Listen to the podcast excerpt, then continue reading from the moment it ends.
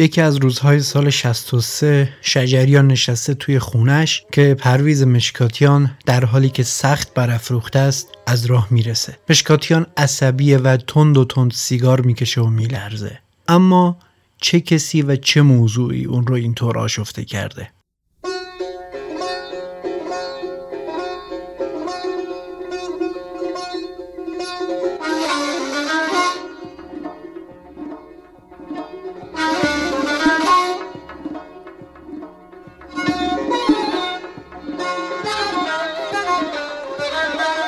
اسپانسر این اپیزود نیلبرگه نیلبرگ کسب و کاری ایرانی آلمانی که دمنوش های ارگانیک تولید می‌کنه و به زودی قرار وارد بازار ایران هم بشه.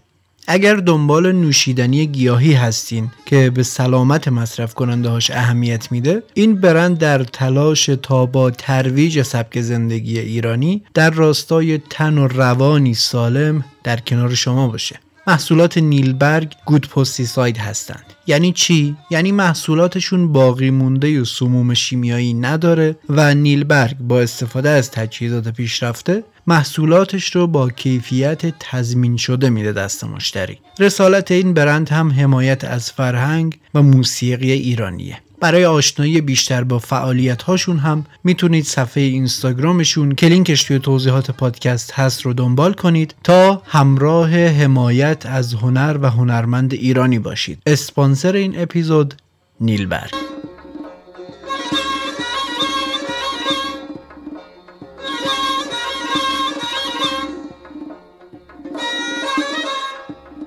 سلام به 18 همین اپیزود پادکست گوشه خیلی خوش اومدید. من فاروق قادری هستم و قرار در این اپیزود و اپیزودهای بعدی در ادامه سرگذشت محمد رضا شجریان از دوره مهم و پربار همکاریش با پرویز مشکاتیان صحبت کنم. این اپیزود در اردیبهشت 1401 منتشر میشه. ما قبلا در پادکست گوشه 8 اپیزود دیگه هم درباره محمد رضا شجریان ساختیم که پیشنهاد می‌کنم اون اپیزود ها رو هم حتما بشنوید. توی این اپیزود و در ادامه بررسی همکاری شجریان و مشکاتیان از آلبوم ماندگار بیداد و هواشی انتشارش صحبت می‌کنیم.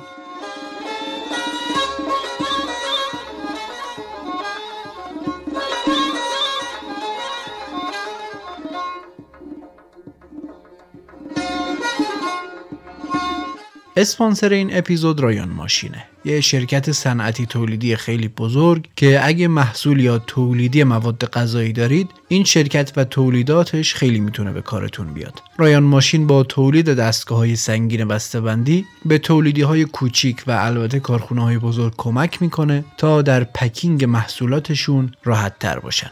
طراحی و تولید انواع ماشینالات بسته‌بندی و ساخت و تولید انواع شرینک پک ها، مواد غذایی و طراحی و ساخت نوار نقاله. اطلاعات این تولیدی و شرکت آقای محمدی که قرار در ساخت این اپیزودها کنار اون باشن رو می‌ذارم توی توضیحات. حتما به سایت و پیجشون سر بزنید. اسپانسر این اپیزود رایان ماشین.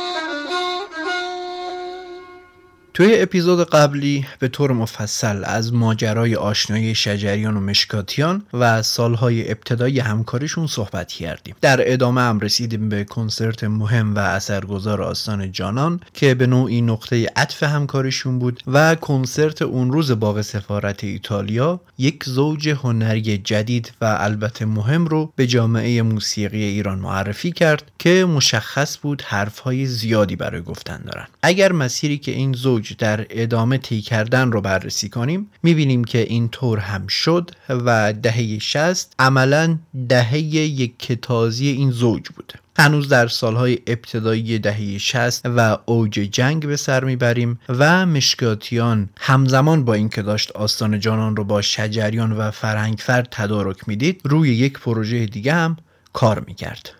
پروژه‌ای که قرار بود برای مشکاتیان تبدیل به یک سکوی پرتاب بشه. کاری که سالها بود روی قطعه اصلیش کار می‌کرد و به گفته شجریان حوالی سال 63 اون رو می‌بره پیشش تا آوازش رو بخونه. سال 63 سال خیلی مهمی در همکاری و همراهی شجریان و مشکاتیانه. سالی که همکاری و رفاقت اونها وارد مرحله بالاتری میشه و پرویز مشکاتیان میشه داماد محمد رضا شجریان و همسر دخترش افسانه. این وصلت و ازدواج اونها رو از قبل هم به هم نزدیکتر و همکاری هاشون رو بسیار نزدیکتر و البته بیشتر کرد. کی دقیقا 13 دی ماه 63 حدود یک سال و نیم بعد از کنسرت آستان جانان. اما چی شد که مشکاتیان شد داماد و به قول شجریان مثل پسرش؟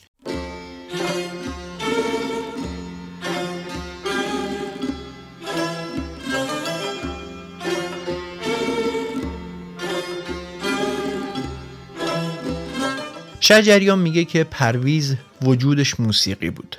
تمام وجود و سلولهاش موسیقی بود. چه در صحبتها و چه در موسیقیش یک تنز خاصی داشت. توی کارش به مسائل و جنبه هایی می پرداخت که بقیه از کنارش رد می شدن و به نسبتش بی توجه بودن. پرویز در کار موسیقیش یک تفسیر دیگه ای از موتیف ها و ملودی ها ایجاد می کرد تفسیری که همیشه با شیطنت های خاصی که داشت همراه می شد من اسمش رو گذاشتم شیطنت و تنز چون اون برعکس من توی این کارها تیزهوش بود و می‌دیدم که من توی این مسائل فکرم مثل اون کار نمی‌کنه. موسیقیش و چیزهایی که بهش میپرداخت هم زیبا بود و هم خارج از انتظار که به فکر من نمی‌رسید. من این خارج از انتظار بودن رو با تنز توجیه می‌کنم. کاری که نکته خاصی در خودش داشت. این آدم با همون ابزارهایی که دیگران هم استفاده می‌کنن یک دفعه با یک تفسیر خاص و منحصر به فرد چیزی می‌سازه که کاملا با بقیه فرق داره و از اونها هم زیباتره. فوق العاده زیباتر.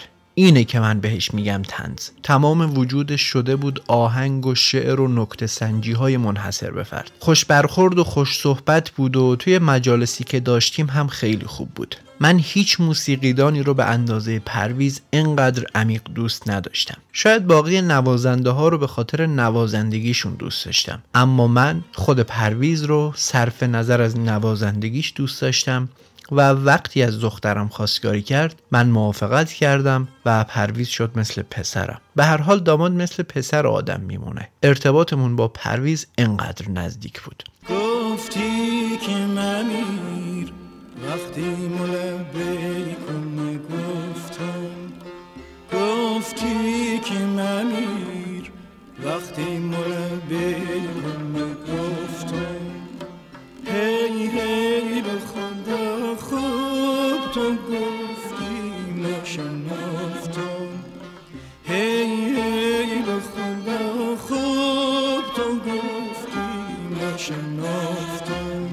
اما این نزدیکی و ارتباط که باعث بیشتر شدن همکارشون هم شد با کدوم آلبوم شدت گرفت؟ با یک اسم آشنا با یک کار ماندگار که قطعا هممون اون رو شنیدیم.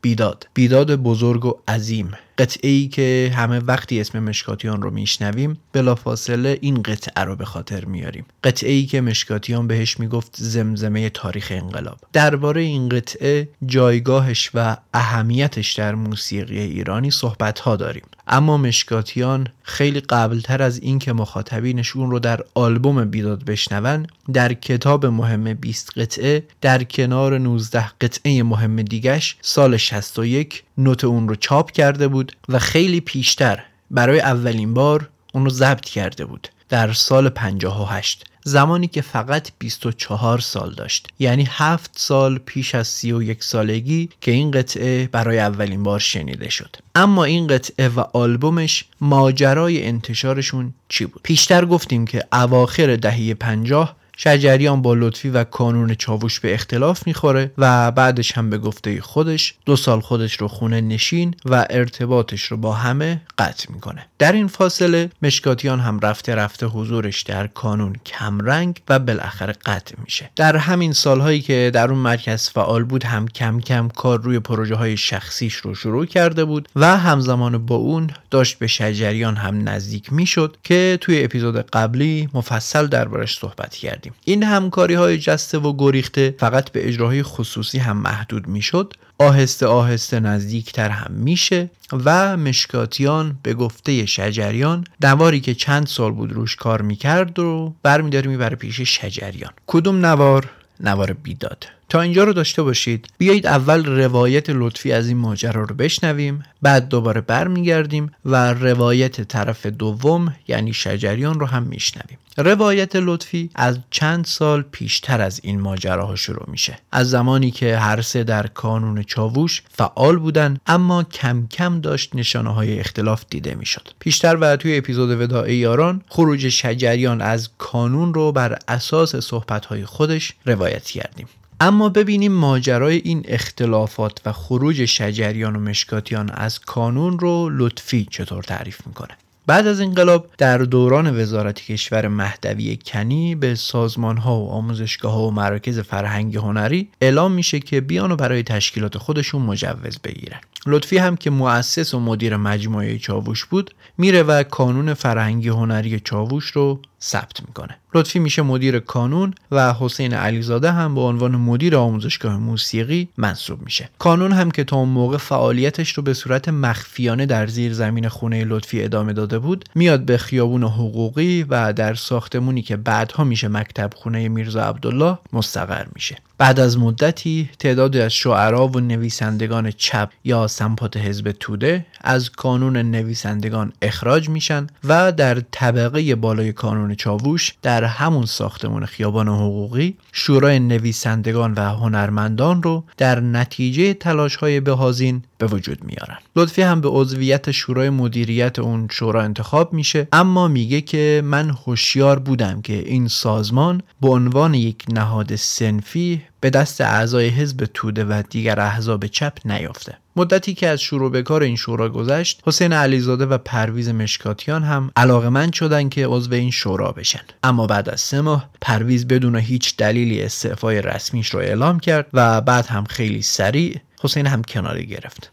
که البته می‌شد دلیلش رو فهمید. چون به هر حال اکثر اعضا و فضای اون شورا چپی بود. به هر حال پرویز استعفا کرد و رفته رفته از محیط ما دور شد و شبها به جای بودن با ما به مهمونی های نوع دیگر می‌رفت که همین زمینه کار با شجریان رو براش به وجود آورد. اولین نفری که از کانون رفت شجریان بود و دومی با فاصله 6 ماه ناظری و سومین نفر هم مشکاتیان. هیچ کدوم هم نگفتن که چرا رفتن. اینطور به نظر می رسید که افرادی بیرون از چاووش به اونها گفتن که بهتر از کانون برن چون می‌دونستن که قرار به چاووش فشار بیاد. موقعی هم که چاووش پلم شد این افراد از قبل از کانون رفته بودن. اینها حرفها و روایت لطفی از خروج شجریان و مشکاتیان از چاووشه بعد هم ادامه میده که طبق قوانین دموکراتیک کانون حق طبیعی افراد بود که خارج بشن. اما با خروج اونها نه تنها چاووش بلکه جبهه موسیقی ایرانی هم تضعیف شد.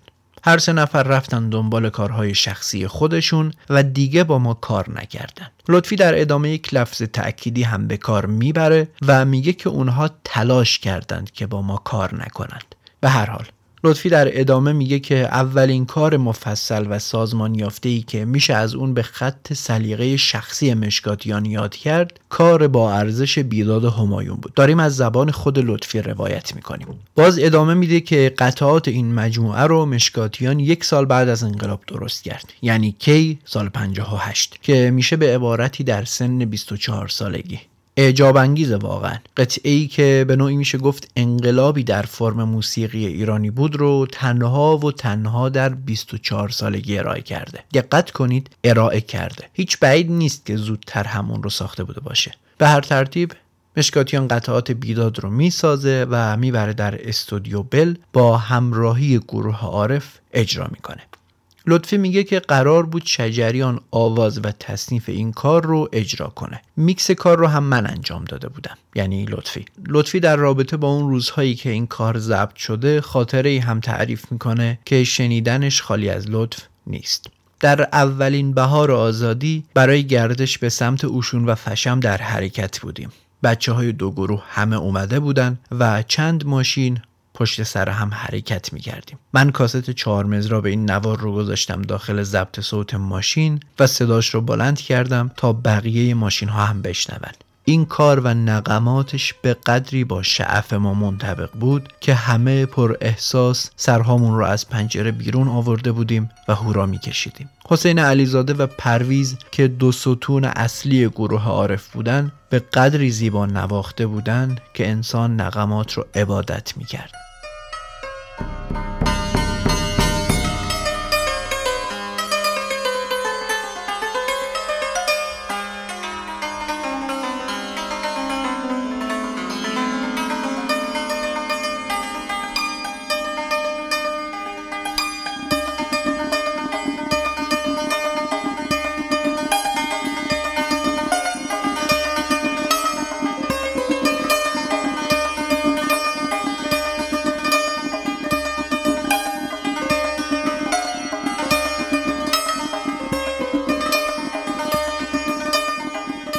بعد از مدتی علیزاده از چاووش قهر کرد و رفت. علتش هم درگیری های سیاسی بود که خارج از کانون بین گروه ها وجود داشت. با خروج حسین کار ما لنگ میموند. اما ما با توافق پرویز مجبور شدیم که کار رو دوباره ضبط کنیم که این بار من تارش رو می‌زدم.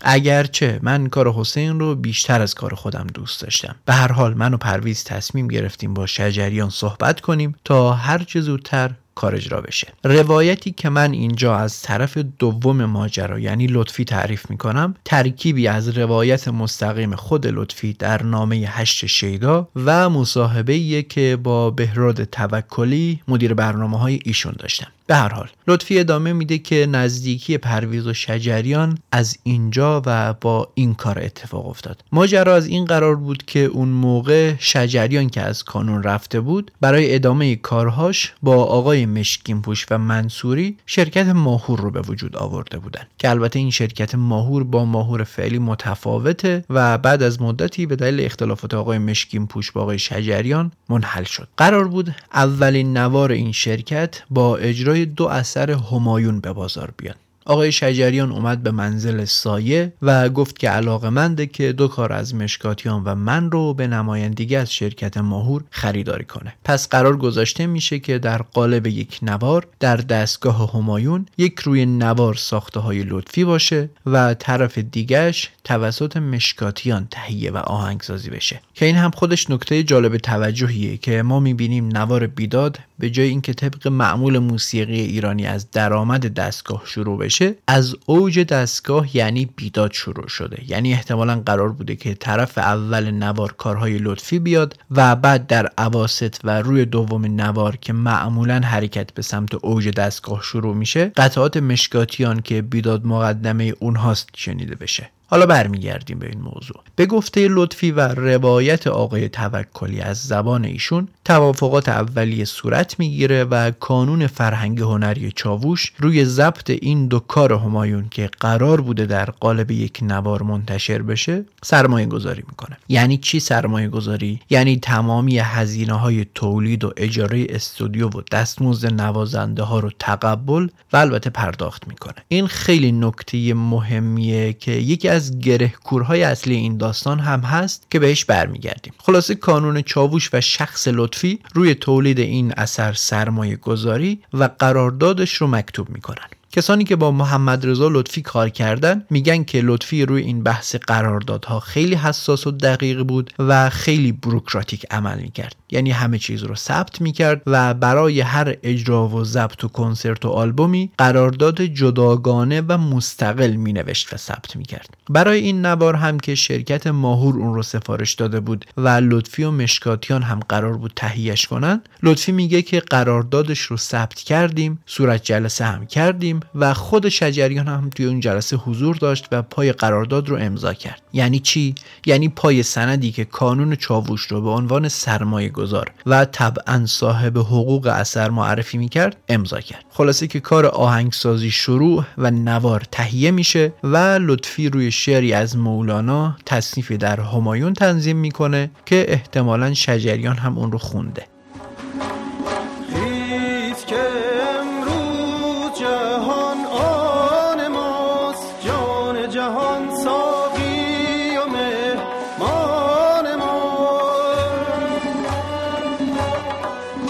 که یک باره و بدون اطلاع لطفی و شجریان دو نوار از پایور بیرون میاد که اونها رو سخت متضرر می‌کنه. لطفی میگه که با پیش آمد این مسئله من متوجه شدم که پرویز هم به جرگه شجریان میپیونده و خیلی زود ما رو ترک می‌کنه. بعد ادامه میده که پرویز از طرف ما یعنی کانون چاووش نماینده شد تا شجریان رو راضی کنه که بیاد و ادامه نوار بیداد رو بخونه. یعنی قسمتی از نوار رو شجریان خونده بوده و گویا mix master و آماده هم شده بوده.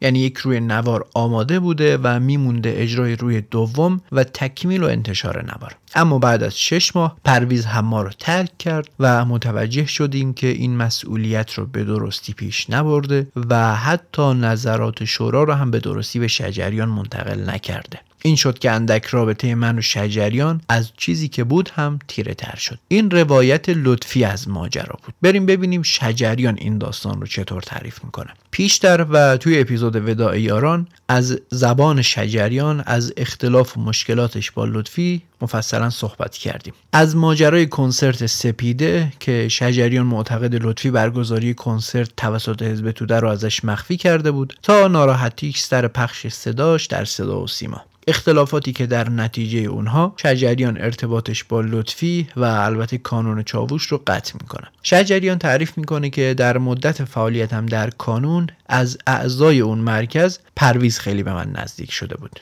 بعد از اینکه از اونجا رفتم هم ارتباط و دوستیمون رو حفظ کرده بودیم و کم کم پرویز به من نزدیکتر هم شد. اون هم با لطفی سر سازگاری نداشت. هر دوشون آدمهایی بودن که نمی‌تونستن آقا بالا سر تحمل کنن. لطفی می‌خواست تو کار همه دخالت کنه و پرویز همین اجازه رو بهش نمی‌داد. همین باعث شده بود که بینشون شکراب شدید باشه. همون موقع ها بود که پرویز کار بیداد رو آماده کرده بود و به من گفت که یک آهنگ برای شما ساختم. من بهش گفتم که شما با کانون کار می‌کنی من هم حاضر نیستم با اونها کار کنم. اگه این کار بیرون از کانون باشه من هستم. اولش لطفی موافقت نکرد و پرویز هم خیلی از این مسئله ناراحت شده بود. حتی یک روز به قدری از دست لطفی و رفتار بچه های چاووش عصبانی بود که سیگار پشت سیگار می‌کشید و از شدت عصبانیت میلرزید. تا اینجا روایت هر دو طرف درباره مقدمات ضبط کار رو بررسی کردیم. خلاصه حرفها هم اینه که لطفی کار بیداد رو به دلیل سرمایه گذاری کانون چاووش و قراردادی که ادعا می‌کنه ثبت شده حق و حقوقش رو متعلق به کانون می‌دونست و بعد از ضبط یک روی نوار به گفته خودش مشکاتیان رو میفرسته تا به نمایندگی از کانون با شجریان صحبت کنه که بیاد و ادامه کار رو بخونه. اما شجریان با روایتش به نوعی صحبتهای لطفی رو رد می‌کنه و میگه که مشکاتیان کار بیداد رو برای من آورد و من گفتم من این کار رو برای کانون نمی‌خونم. که مشخصا لطفی موافقت نمی‌کرد. یعنی تناقض نسبتا شدیدی توی حرفای دو طرف وجود داره و انگار طرفین یک چیزهایی رو نمیگن. اما در نهایت شجریان و مشکاتیان میرن به استودیو بل و بعد از ضبط آواز شجریان بیداد بالاخره کامل میشه.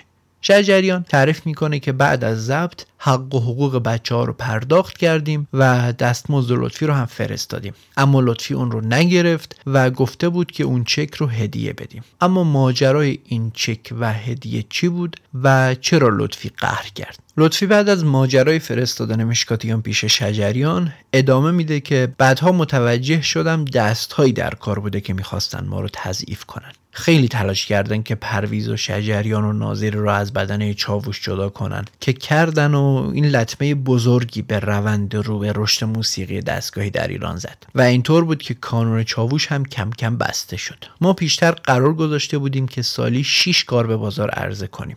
یعنی سه نوار از گروه شیدا و سه تا هم گروه عارف. که با تموم شدن پرونده بیداد مشکاتیان کارهای تولید شده گروه عارف در حد همون یک نواری که با خانم اخوان کار کرده بودن باقی موند و بیشتر نشد. با رفتن این افراد از چاووش و مهاجرت حسین علیزاده همه مسئولیت های چاووش به عهده من افتاد و من هم به تنهایی نمی‌تونستم به همه این مشکلات فائق بیام. بعد از مدتی هم چاووش بسته شد و چند وقت بعدش متوجه شدم که شجریان و مشکاتیان نوار بیداد رو منتشر کردن. بیداد در دوره ای منتشر شد که موسیقی ایرانی مدتها بود تولیدی نداشت. داخل کاست هم چیزی راجع به این که این کار در سال 58 ضبط شده ننوشته بودن و مردم هم خیال می‌کردن که این نوار یک کار جدیده.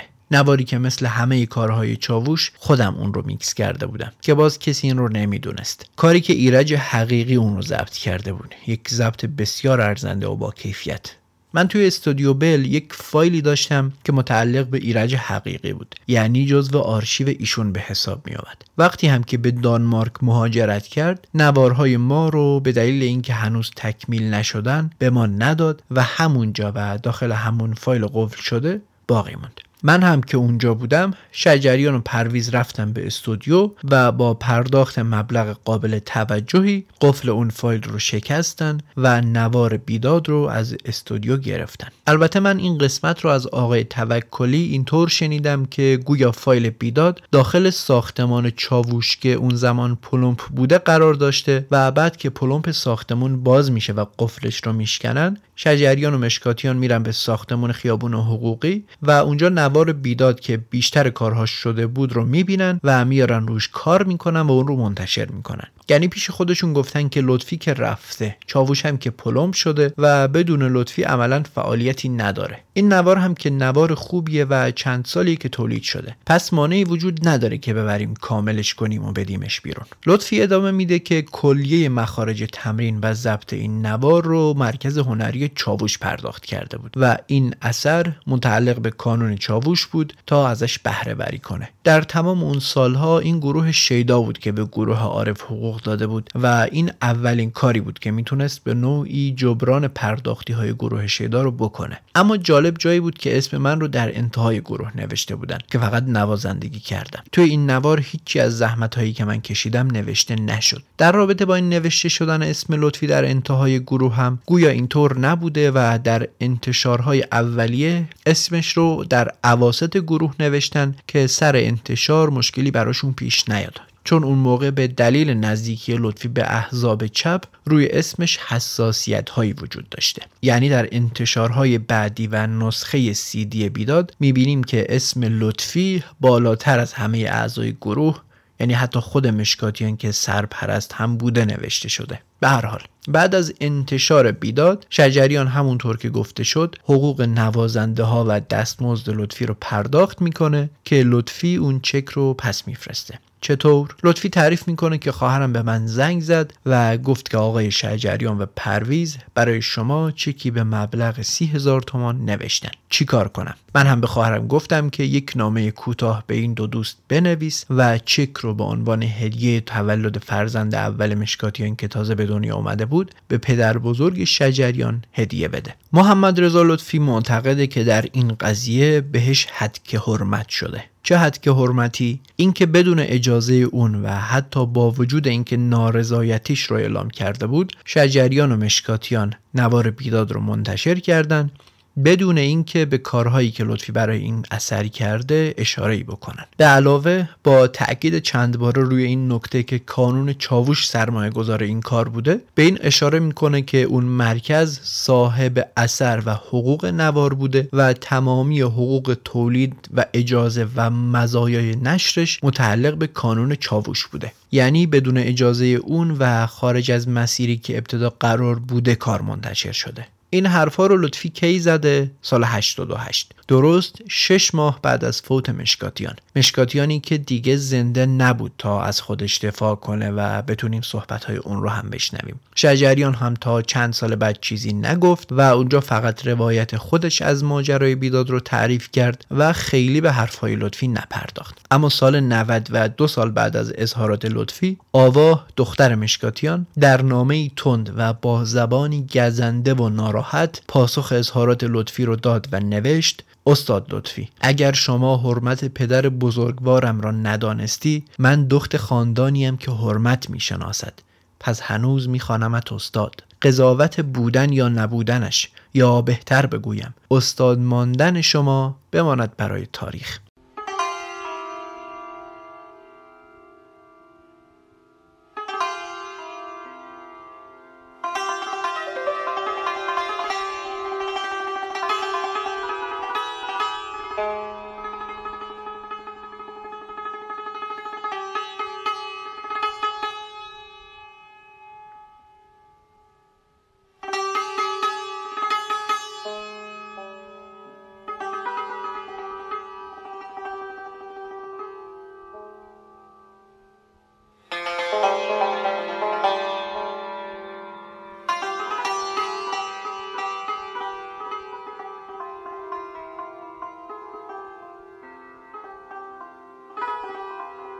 برگردیم به روایت شجریان از جزئیات ضبط و انتشار بیداد. شجریان میگه که بعد از اینکه کارهای مربوط به ضبط تکمیل شد اون رو پخش کردیم. من همه قطعات رو خودم گوش می‌کردم. اصلا از وقتی از رادیو بیرون اومده بودم هر کاری که تو استودیو ضبط کردم مسئولیت تهیه کنندگیش با خودم بود.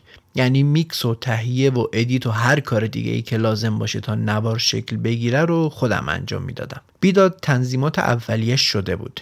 بعد هم که من آواز کار رو خوندم یه میکس ازش داشتیم. برای شعرها هم پرویز شعر روز وصل دوستداران یادباد رو برای تصنیف انتخاب کرد. من هم به اصطلاح چه شد چه شد رو انتخاب کردم که اون موقع حرف دلم بود. برنامه رو ضبط کردیم و تموم شد. بقیه کارها و ادیتش رو من خودم توی خونه انجام دادم. توی خونه دستگاه داشتم و این کار که روی نوار ریلی ضبط شده بود رو تیغ می زدم بعد هم سرهم می کردم و ادیت می کردم اولین آلبومی که شجریان از کارهای مشترکش با مشکاتیان منتشر می‌کنه همون کنسرت سفارت ایتالیا یعنی آستان جانانه. بعد از اون نوار دیگه هم منتشر می‌کنه که توی اپیزودهای بعدی دربارش صحبت می‌کنیم. شجریان تعریف می‌کنه که زمان انتشار این دو نوار هیچ شرکتی برای تکثیر وجود نداشت. می‌دونید که اون زمان آلبوم ها روی نوار کاست منتشر می‌شد. پیشتر گفتیم که شجریان اواخر دهه 50 و اوایل 60 مؤسسه ماهور رو با همکاری آقای مشکین پوشنامی برای انتشار کارهای خودش تأسیس می‌کنه که بعد از مدتی با اون شخص به مشکل می‌خورن و اون مؤسسه هم بسته میشه.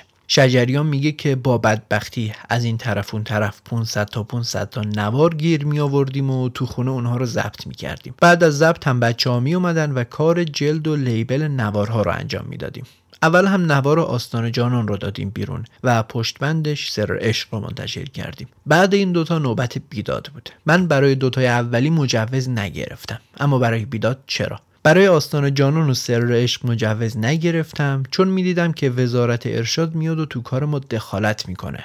مثلا شعر رو تصویب یا رد می‌کنن. منم گفتم اصلا ربطی به اونها نداره که بیان و درباره موسیقی من نظر بدن. این بود که هر چقدر ارشادی ها از گوشه و کنار می‌گفتن شما کارتون رو بفرستید ما اون رو از پیش تایید می‌کنیم من قبول نمی‌کردم. گذشت و گذشت تا اینکه یه جوونی که خودش هم موزیسین بود شد مسئول موسیقی ارشاد و یه روز زنگ زد که می‌خواد منو ببینه. من دیدم این جوون معدب و متینه حرفهاش هم درست و منطقیه. گفت چرا کارهاتون رو برای مجوز نمیفرستید؟ اینطوری می‌تونید سهمیه کاست هم بگیرید. من هیچ وقت از این سهمیه استفاده نکردم. اما وقتی دیدم این خبراست بیداد رو که دو سالی می‌شد ضبط کرده بودیم و به نظرم یک آلبوم آس بود که باید در موقع خودش روی زمین کوبیده می‌شد فاصله برای مجوز فرستادم. البته خودم می‌دونستم که هیچ وقت به بیداد مجوز نمیدن. اما وقتی دیدم اون جوان اصرار می‌کنه من هم گفتم بفرمایید این بیداد. اون جوان رفت و بعد از چند وقت فهمیدیم که شورای شعر اشعاری که استفاده کرده بودیم رو رد کرده.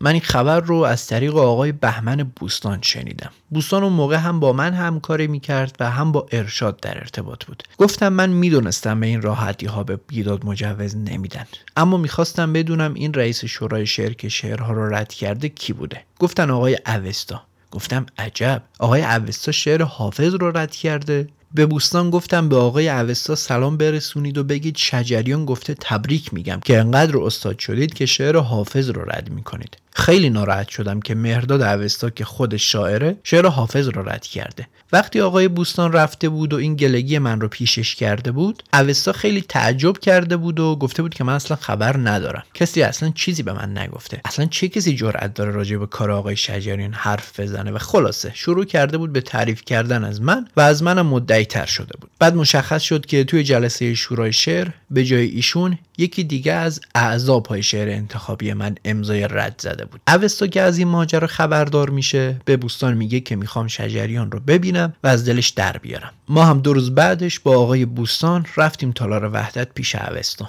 اونجا با ما و مخصوصا من خیلی خوب و گرم برخورد کرد و مشخص شد که خیلی منو دوست داره و برام احترام زیادی قائله. از ماجرایی که پیش اومده بود هم خیلی عصبانی بود و با تمسخر هم یه تیکه به اعضای شورا انداخت. آخر سر هم به آقای لاهوتی که دبیر شورای شعر بود گفت همین الان مجوز آلبوم آقای شجریان رو اونطوری که میگم بنویس. من حس کردم که داره از حد نرمال و قوانین کارشون بیشتر عمل می‌کنه و به نوعی زیاده روی می‌کنه.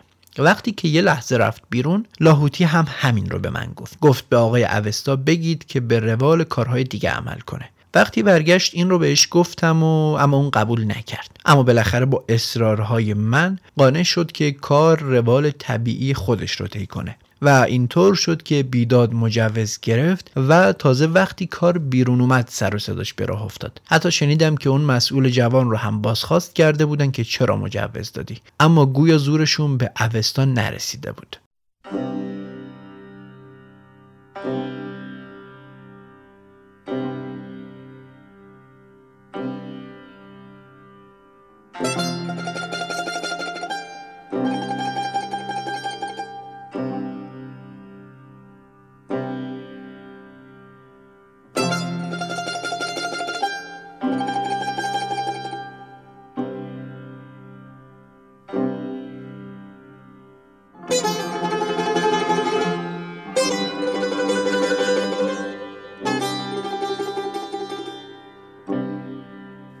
و اما خود آلبوم و کاستی که به طور رسمی منتشر شده.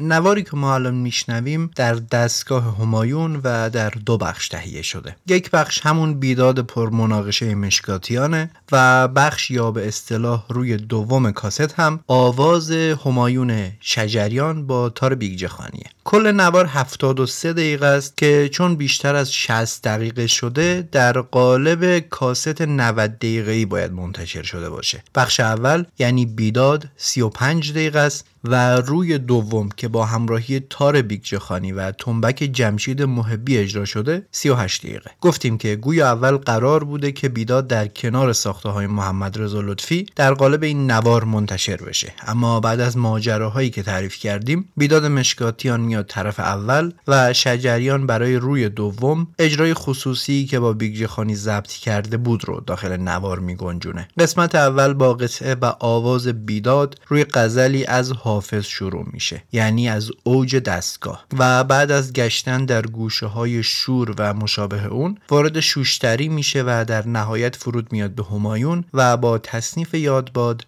به پایان می‌رسه. بخش دوم اما از آغاز دستگاه و درآمد همایون خونده میشه و آواز به نسبت مفصل تریه بیشتر در همایون جریان داره و از طریق گوشه های مشترک وارد دستگاه شور میشه بعد میره به ابو عطا و کرد بیات و در نهایت هم فرود میاد به دستگاه اصلی یعنی همایون و با تصنیف قدیمی آن که حلاک من به پایان می‌رسه. اما وقتشی که بریم سر جزئیات و قطعه بیداد. بیداد مشکاتیان. نوار بیداد با قطعه بیداد شروع میشه. اصلا انگار اسم آلبوم از این قطعه گرفته شده. انقدر که بزرگ و مهمه. از همین جا نبوغ و متفاوت بودن مشکاتیان رو میشه دید. بیداد در این آلبوم به عنوان مقدمه ثبت شده. یعنی قطعه ای که قرار در آغاز کار شنیده بشه. اما اولین نکته ای که توجه رو جلب می‌کنه همین جاست که قطعه ای که به عنوان مقدمه در آغاز نوار قرار گرفته از اوج شروع میشه.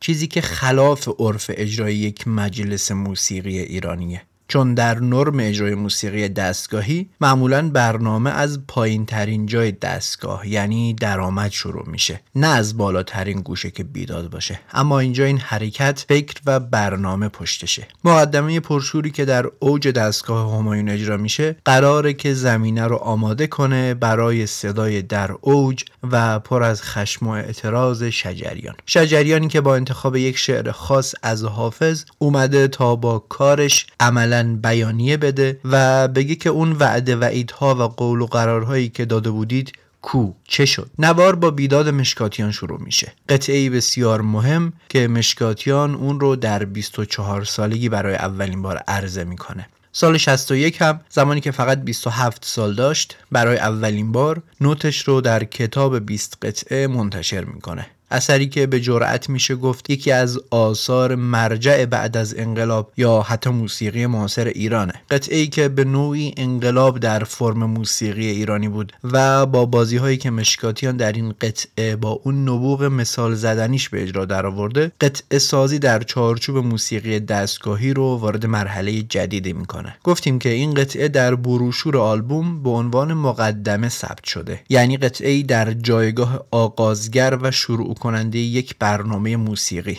و البته ساختار قطعه هم طوری هست که بشه لفظ مقدمه رو در جایگاه یک پیش درآمد بهش اطلاق کرد. اما این قطعه که در آلبوم با اسم مقدمه اومده در نوت نگاری ها و در کتاب ها و چاپ های مختلف فقط با عنوان بیداد منتشر شده. بدون اضافه کردن هر گونه اصطلاحی مربوط به فرم و گونه شامل مقدمه یا پیش درآمد. چون تئوری فرم موسیقی ایرانی تعریف و چارچوب محتوم و مشخصی نداره میشه گفت که دو فرم یا گونه پیش درآمد و مقدمه تفاوت چندانی ندارن و تا حد زیادی مشابهن. جز اینکه پیش درآمد از نظر جمله پردازی و گردش در گوشه ها مفصل تره و غالبا هم شامل کلیت دستگاه یا گوشه های اصلی میشه.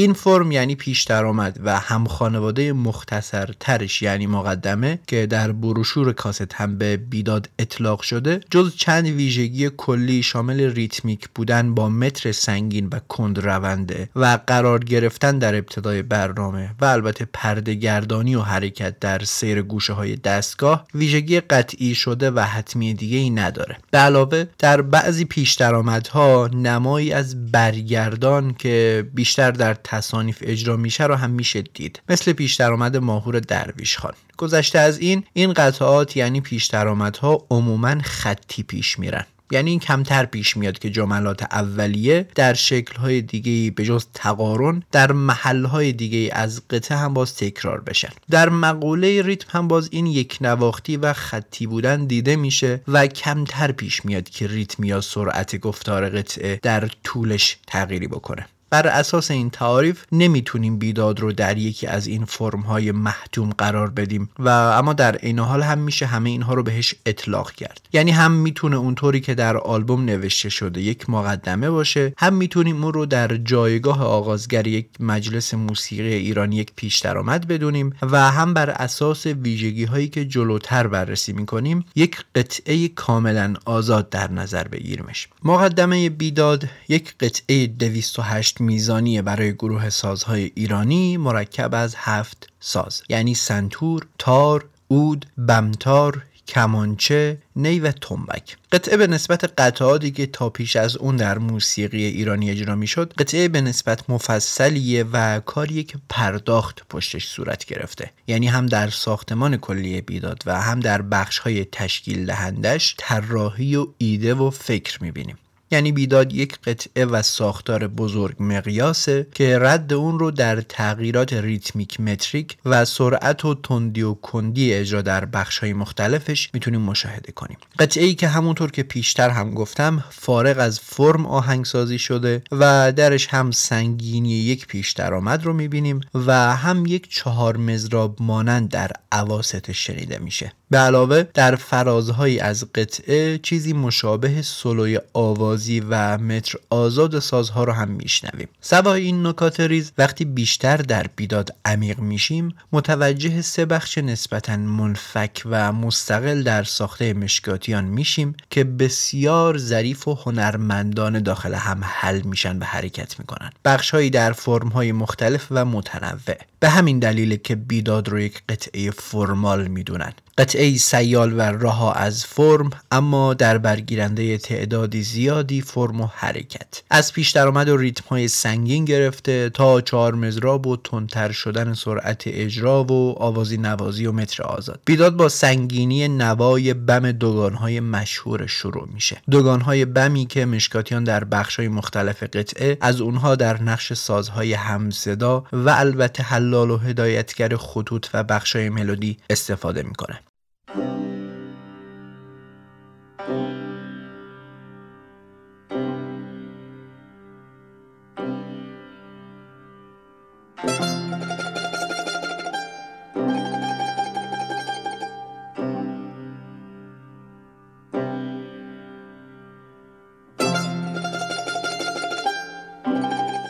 بلافاصله بعد از این بخش اولین نقش مایه های ملودیک قطعه رو میشنویم که جایگاه مهمی در ساختار بیداد داره. نقش ای که به عنوان مهمترین و بارزترین بخش ملودیک قطعه به نوعی شناسنامه اون به حساب میاد. نقش مایه سه نقمه ای در درآمد همایون که بسیار ساده اما اثر گذاره مشکاتیان در کلیت قطعه بیداد در محدودیت گوشه‌ای که اسم قطعه هم از اون گرفته شده ملودی رو حرکت میده. اما حرکت هایی هم داخل دستگاه همایون و به سمت گوشه های بیداد کت نیداوود و باوی داره که البته بسیار کوتاهن. یعنی بیشتر در حد اشارن.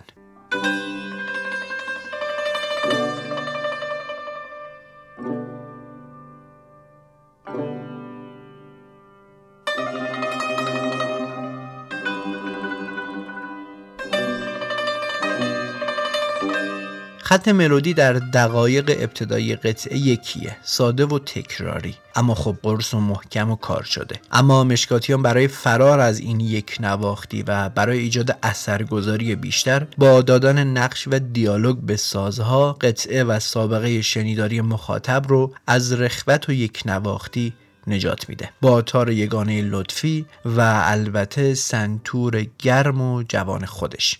در این حال دوگانهای بم هم پس زمینه رو برای نقش آفرینی تار و سنتور رنگامیزی می‌کنن و این تلاقی خیلی زیباست. واقعا زیبا و اثر گذاره رفته رفته جملات تغییر می‌کنن و مشکاتیان فضا رو برای ورود قطعه به بخش دوم آماده می‌کنه. که اینجا و با یک حرکت سریع و پرشور قطعه از بخش سنگین و آروم ابتدایی که تا الان داشت تثبیت می‌شد در میان شگفتی و بحت شنونده وارد بخش دوم و چهار مزرابی قطعه می‌کنه.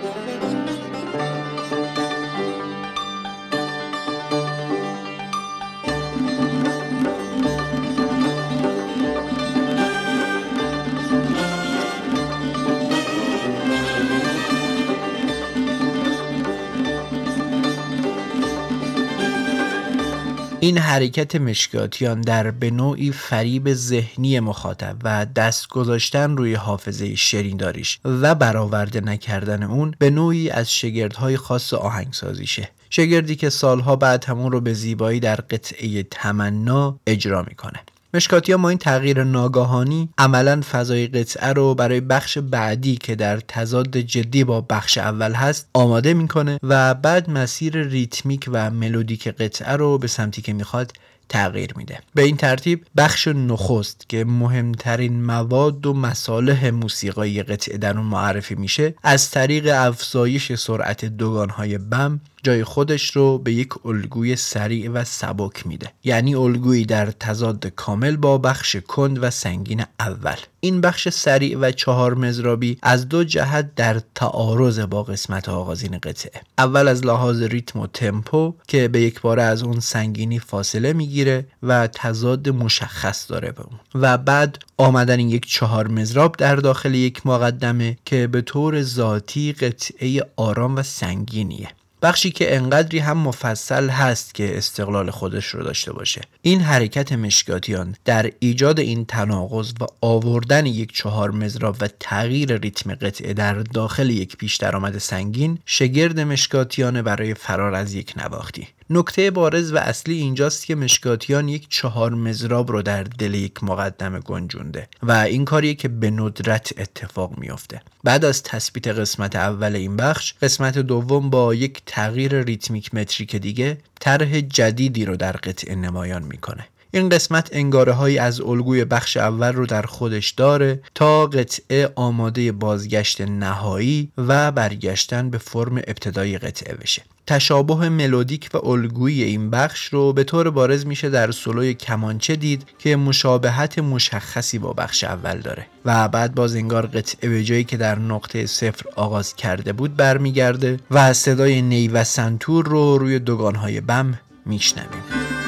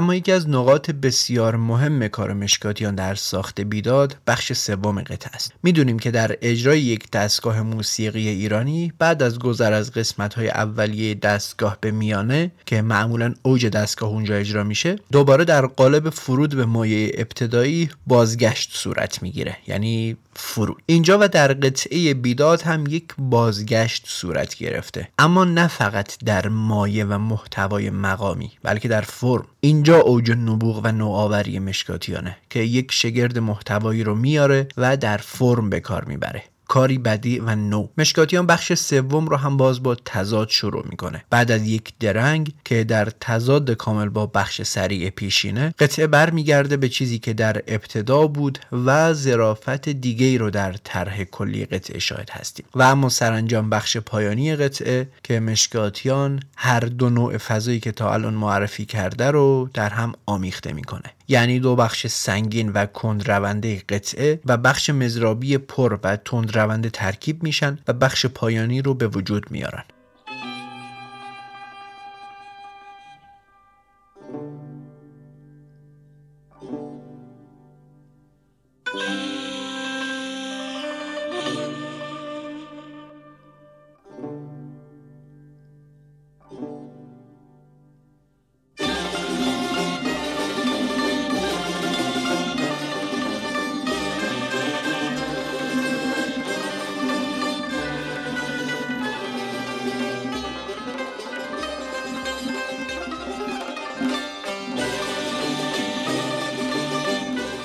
گفتیم که هنر و کار خاص و بدی مشکاتیان در ساخت این قطعه اینه که ملودی و ریتم رو می‌بره به اوج و در نهایت اون رو به جایی که در ابتدا بوده فرود میاره. کاری که در اجرای محتوای مقامی و مایگی در موسیقی ایرانی کار معمولیه. اما پیوند خوردن اون با مصالح فرمی در قطع است که اون رو هنرمندانه جلوه می‌کنه. روند و کاری که مشکاتیان شاید به عنوان یک مشخصه سبک شناختی در قطعاتی که در آینده ساخت هم نشون داد که اوجش رو میشه در چکات دید. مطالبی که تا اینجا درباره قطعه بیداد توضیح دادم برگرفته از مقاله‌ای بود از آروین صداقتکیش که در شماره 177 نشریه هنر موسیقی در یادنامه پرویز مشکاتیان چاپ شده بود. حالا بریم به سراغ توضیحات پویا سرایی در مجله فرهنگ و آهنگ که در مقاله تحت عنوان دستانی که بیداد می کند از آهنگسازی مشکاتیان در بیداد گفته. بیداد مشکاتیان علاوه بر همه مسائلی که توضیح دادیم از چند جهت دیگه هم قابل اهمیته.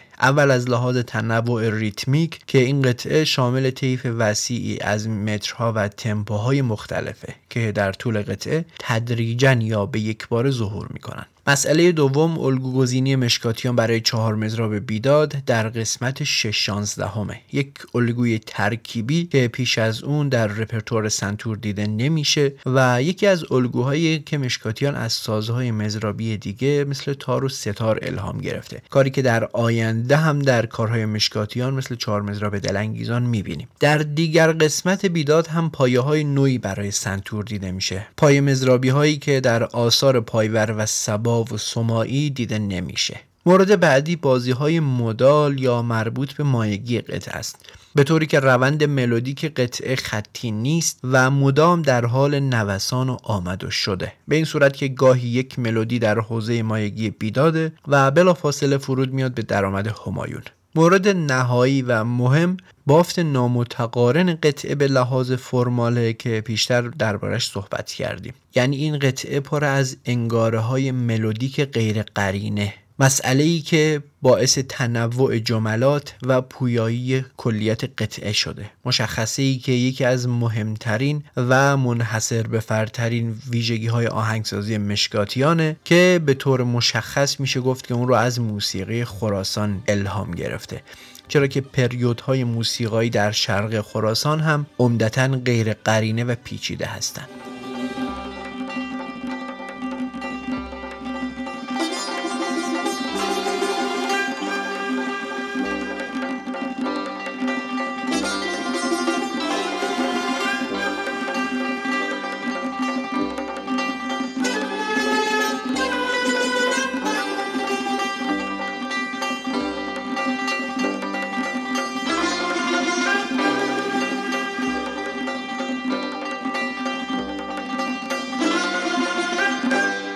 و اما آواز آواز ماندگار و یگانه بیداد. البته ساز و آواز. آواز شجریان و ساز مشکاتیان در بیداد بعد از حدود پنج سال همراهی و همنشینی و تجربه اجراهای متعدد رسیده به یک نقطه ثبات و قرار که قرار پا به پای هم آوازهای بیادماندنی رو در خاطره ثبت کنند ساز و آواز تاریخی که در نظر عده کثیری میشه قسمت اصلی و ویترین آلبوم دونستش. شجریان بیداد شجریان در اوجه شجریان پخت است. شجریانی که از پس سالها اجرا و تلمز و ممارست و تمرین رسیده به نقطه ای که در چهل و چند سالگی جایگاه استادیش در موسیقی ایرانی عملا تثبیت شده. شجریان به گفته خودش برای بیداد شعر چشد چشد حافظ رو انتخاب کرد چون در اون دوره حرف دلش بود. شعری که پر بود از اعتراض به وعده هایی که عملی نشده بود. به همین خاطر شجریان به جای اینکه آواز رو از پایین ترین گوشه دستگاه یعنی درآمد شروع کنه اون رو می‌بره به اوج و اونجا می‌خونه. یاری در کس نمی‌بینیم.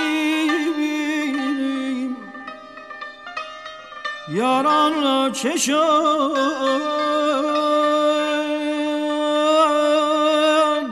یاران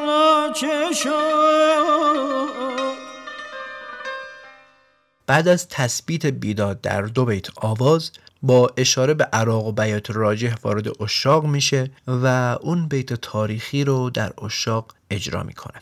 شهریاران بودم خاک مهربانان این دیار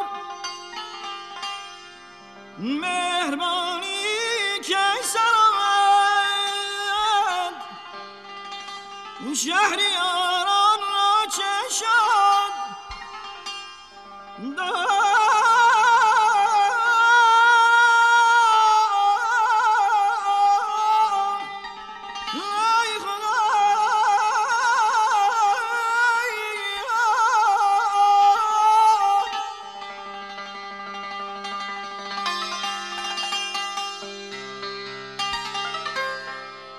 بیتی که گفته میشه گیر اصلی کار هم بوده و حاشیه اصلی آلبوم بعد از مجوز گرفتنش به خاطر همین بیت بوده. جایی که شجریان می‌خونه بعد از این بیت آواز وارد دستگاه و گوشه قرچه میشه و بعد میره به شوشتری و در نهایت بعد از گردش در عشاق و بیداد در همون گوشه فرود میاد. در رابطه با این آواز شجریان خاطره خیلی جالبی هم تعریف می‌کنه. بیشتر گفتیم که شجریان به گفته خودش نوارهایی که می‌خوند رو خودش ادیت و میکس می‌کرد. سر نوار بیداد هم تعریف می‌کنه که من کار ادیت نوار رو توی خونه انجام دادم. تو خونه دستگاه داشتم و کار رو که روی نوار ریلی ضبط شده بود تیغ می‌زدم و سر هم می‌کردم. این کار همیشه وقت خیلی زیادی از من می‌گرفت. توی نوار بیداد یه قطعه ای هست که پرویز برای اشاق ساخته بود. من اول این قطعه رو همون جایی که پرویز پیش بینی کرده بود قرار دادم.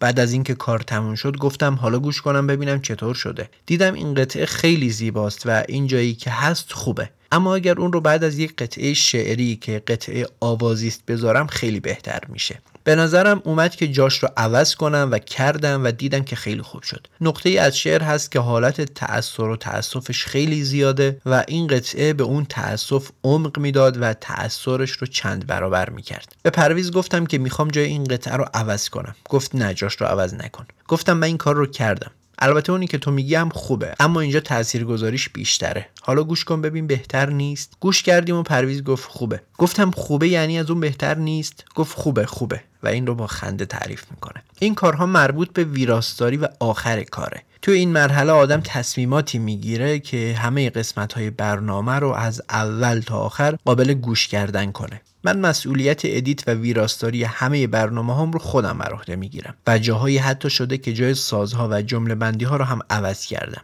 به همین خاطره که وقتی برنامه من رو گوش می‌کنید همه کار خیلی یک دست و خوب با هم جلو میره. هیچ سبک و سنگینی وجود نداره و مثل خطیه که کرسی بندیش درست انجام شده.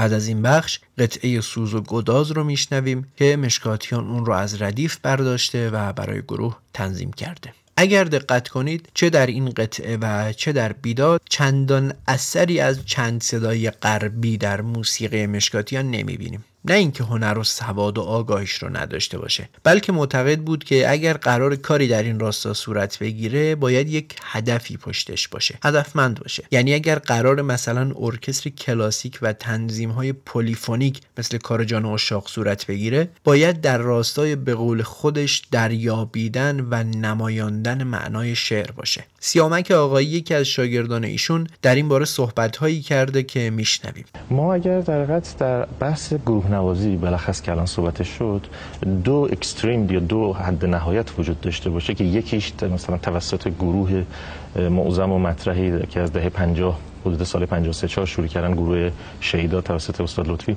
در ما یک سری از طیف داریم دست راست که صرفا به در بازسازی و احیا و در ارائه بخشی از هنر موسیقی سنتی می‌پردازه که درش هرچه بیشتر وفاداری به اصالت ها و به گذشته مطرح است. این در دست راست یک همچین شیوه از گروه نوازی ما در دست چپ امثال گروه های مثل فرهنگ هنر از دهه 40 جناب پایور کار می‌کردن. حتی ترکیب موسیقی سازهای ایرانی با گروه خارجی مثل برفرض امرو اقسام نمونه‌ای که وجود داره و مثلا در نمونه هایی که به نوعی جورایی بیشتر از فضای موسیقی سنتی دور میشن وجود دارن که ترکیب ساز با ارکستر سمفونیک اینا نمونه این شکلی هستن.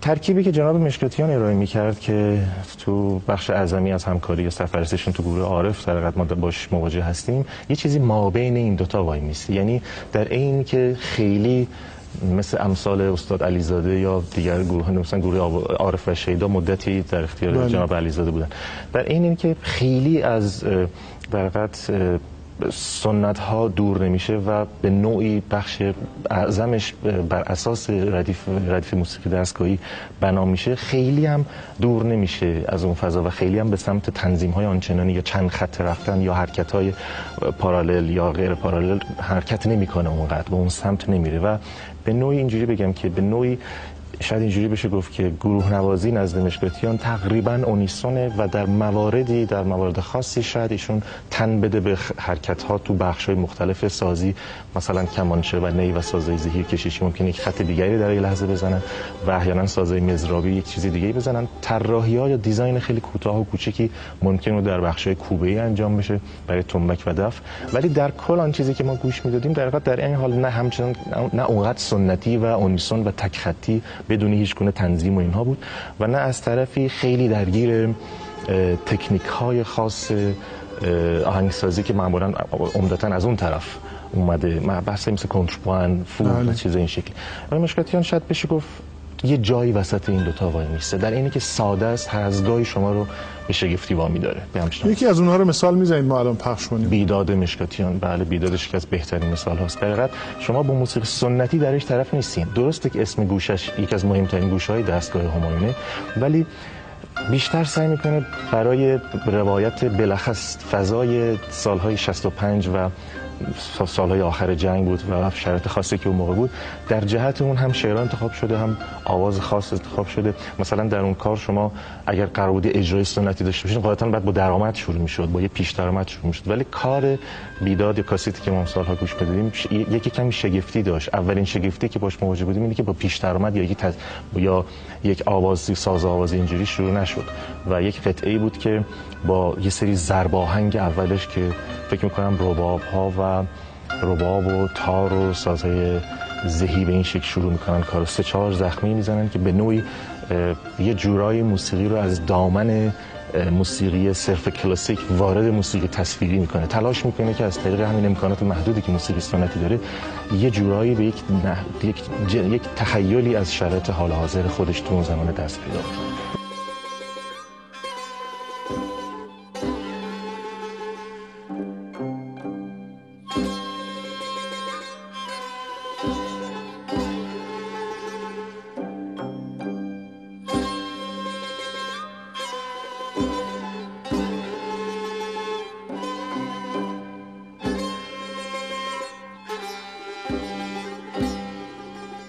بعد از این قطعه تکه پایانی ساز و آواز رو میشنویم که شجریان شعر حافظ رو تموم می‌کنه و بعد از گردش در شوشتری و بیداد ساز مشکاتیان رو فرود میاره به همایون و بعد به داه نوازی به شدت احساسی و قدرتمند مشکاتیان رو میشنویم. پایان بخش این طرف نوار بیداد تصنیف مشکاتیانه. یاد باد. باز روی شعری از حافظ که اون هم قرابت معنایی عجیبی با شعر آواز داره. یاد باد. آن روزگاران یاد باد. روز وصل دوستداران یاد باد یاد باد یاد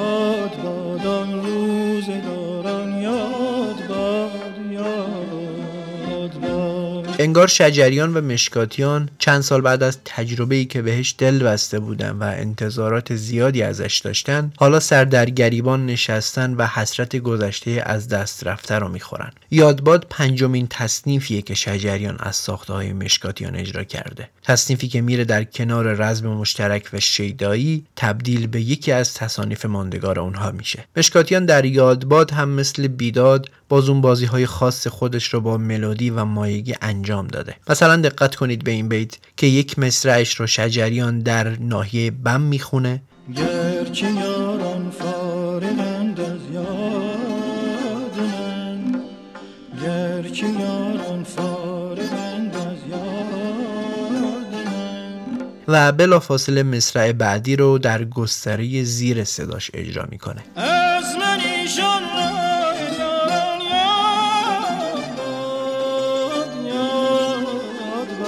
این تغییرات ناگهانی و حرکات نامتعارف ملودیک در مجموع پیش از این در تصنیف سازی موسیقی ایرانی بی سابقه بوده و از تمهیدات نوآورانه مشکاتیان به حساب میاد. مورد بعدی عدم تقید مشکاتیان به طی کردن خط سیر مدال دستگاهه. یعنی هیچ اجباری نمی‌بینه که حتما سیر گوشه ها رو طی کنه و مثلا برای حرکت از درآمد به بیداد حتما از چکاوک عبور کنه. یعنی ما در این تصنیف هیچ ردی از چکاوک نمی‌بینیم یا در اوج تصنیف اثری از راجه یا اشاق شنیده نمیشه.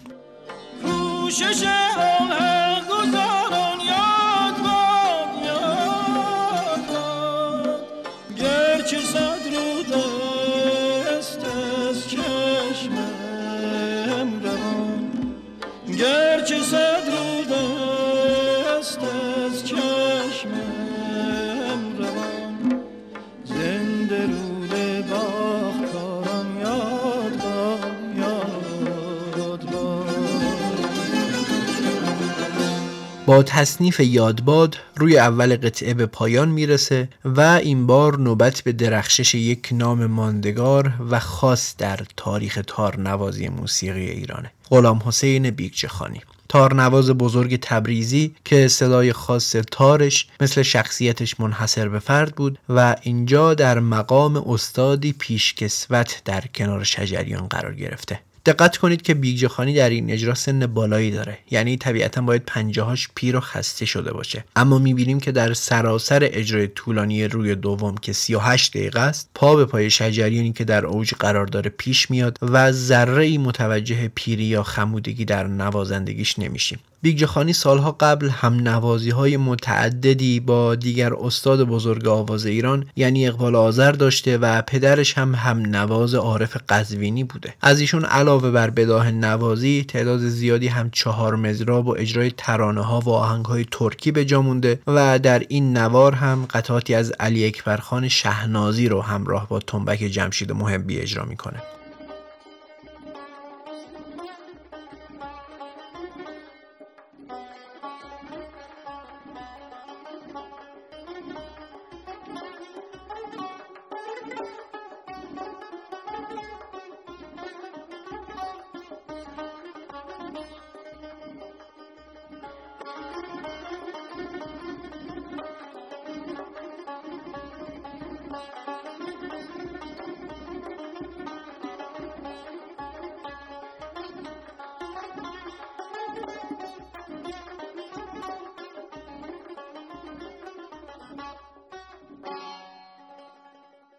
ساز و آواز این بخش از بخش اول مفصل تره دلیلش هم اینه که این اجرا بخشی از یک اجرای خصوصیه. شجریان اون دوره حضور فعال و پررنگی در اجراهای خصوصی داشت و با افراد زیادی هم نشست و برخواست و هم نوازی می‌کرد. یکی از اینها استاد غلام حسین بیگجخانی بود که اجراهای نسبتا زیادی رو با هم به ثبت رسوندن. مثل این اجرای همایون که برخلاف بخش بیداد از اول دستگاه و از درآمد همایون شروع میشه و یک دور کامل دستگاه همایون رو طی می‌کنه و در نهایت هم با تصنیفی قدیمی به پایان می‌رسه. مشخصه اصلی این بخش مرکبخانی و پردگردانی های متعدد شجریانه. کاری که اون سالها در اجراهای خصوصی زیاد انجام می‌داد و بعدتر اون رو به صحنه و استودیو هم می‌بره. دستگاه همایون مایه نیست که در موسیقی ایرانی زیاد اجرا شده باشه. این مایه یک غم خاصی داره که میگن متناسب با اسمشه یعنی همایون و بزرگه. شجریان برای اینکه این غم یک نواخت نشه و به اجرا تنوع بده مدام از این گوشه به اون گوشه و از این دستگاه به اون دستگاه حرکت می‌کنه و در طول زمان 27 دقیقه این آواز وارد شور و ابو عطا و کرد بیات هم میشه. در دل همون مایه اصلی یعنی همایون. یکی از زیباترین بخش های این ساز و آواز برای من جایی که قرچه می‌خونه. دلم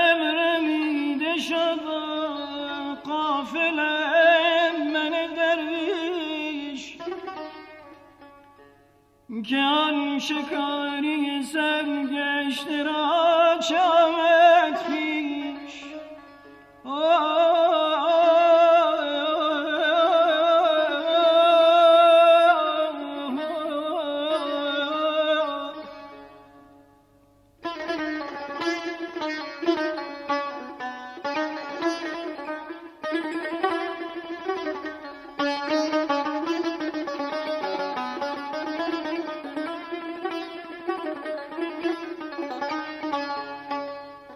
در نهایت و بعد از یک گردش نسبتا مفصل در شور و متعلقات از راه ابو عطا میره به اشاق و از اونجا برمیگرده به همایون و بعد با تصنیف قدیمی حلاک من برنامه و نوار بیداد به پایان می‌رسه. آنکه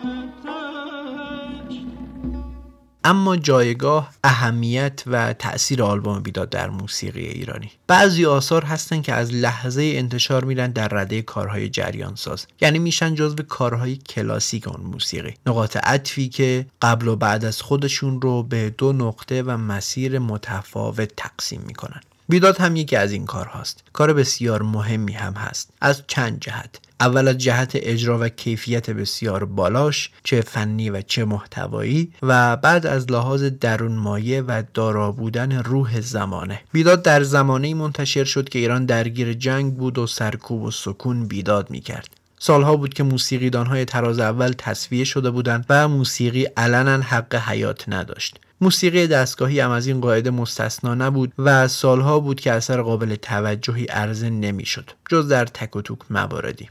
بیداد تبدیل به سومین نوار رسمی شجریان و مشکاتیان میشه که منتشر شده. در ادامه مسیری که در اجراهای خصوصی و کنسرت باغ سفارت ایتالیا ایجاد شده بود شجریان و مشکاتیان باز کنار هم قرار می‌گیرن و این بار کاری اجرا می‌کنن که از آستان جاران هم انقلابی تر میشه. یک کار جریان ساز که بعد از سالها که موسیقی حق حیات نداشت یا اگر هم داشت خبری از داشتن روح زمان نبود و بیشتر کارها آثاری عرفانی بود بیداد یک کار اعتراضی بود.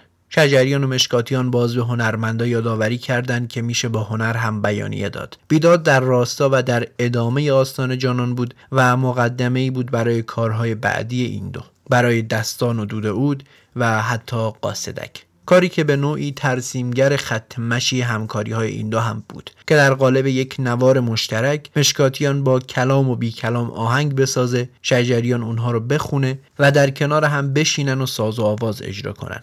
ساز و آوازهایی که با تنوع و گستردگی که داشتن مخاطب را با شکل جدیدی از موسیقی ایرانی آشنا می‌کردند که هم نخبه گرا و کلاسیک بود و هم پسند و طبع عوام رو به خودش جذب می‌کرد. یعنی پکیج و مجموعه کامل بود و با این مجموعه کامل در دهه 60 هم یک کتازی می‌کردن و هم چراغ موسیقی ایرانی رو روشن نگه میداشتن در کنار اینها شکل خاصی از موسیقی ایرانی که یک موسیقی کاملا کلاسیک و سنتی بود رو هم در میان عامه گسترش دادن و در این راه به فروش های خوبی هم رسیدن. اگر نگاهی بندازیم به لیست پرفروش در این کارهای دهه 60 می‌بینیم که کارهای مشکاتیان و شجریان در صدر این لیست قرار دارند تا اینجا دو نوار ماندگار این همکاری تاریخی رو بررسی کردیم. در قسمت بعد میریم به سراغ نوار سوم یعنی نوا مرکب خانی در ساخت این اپیزود از این منابع استفاده کردم. توضیحات محمد رضا لطفی و خاطراتش با پرویز مشکاتیان در نامه هشت شیدا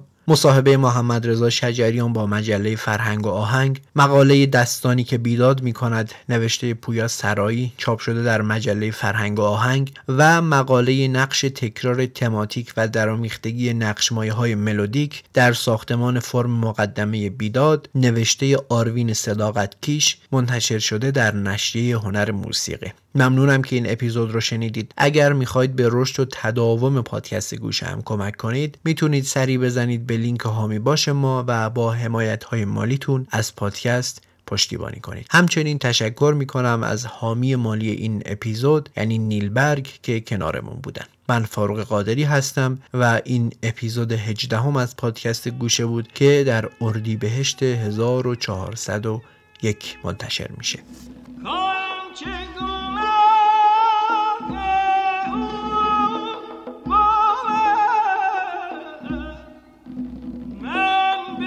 shine.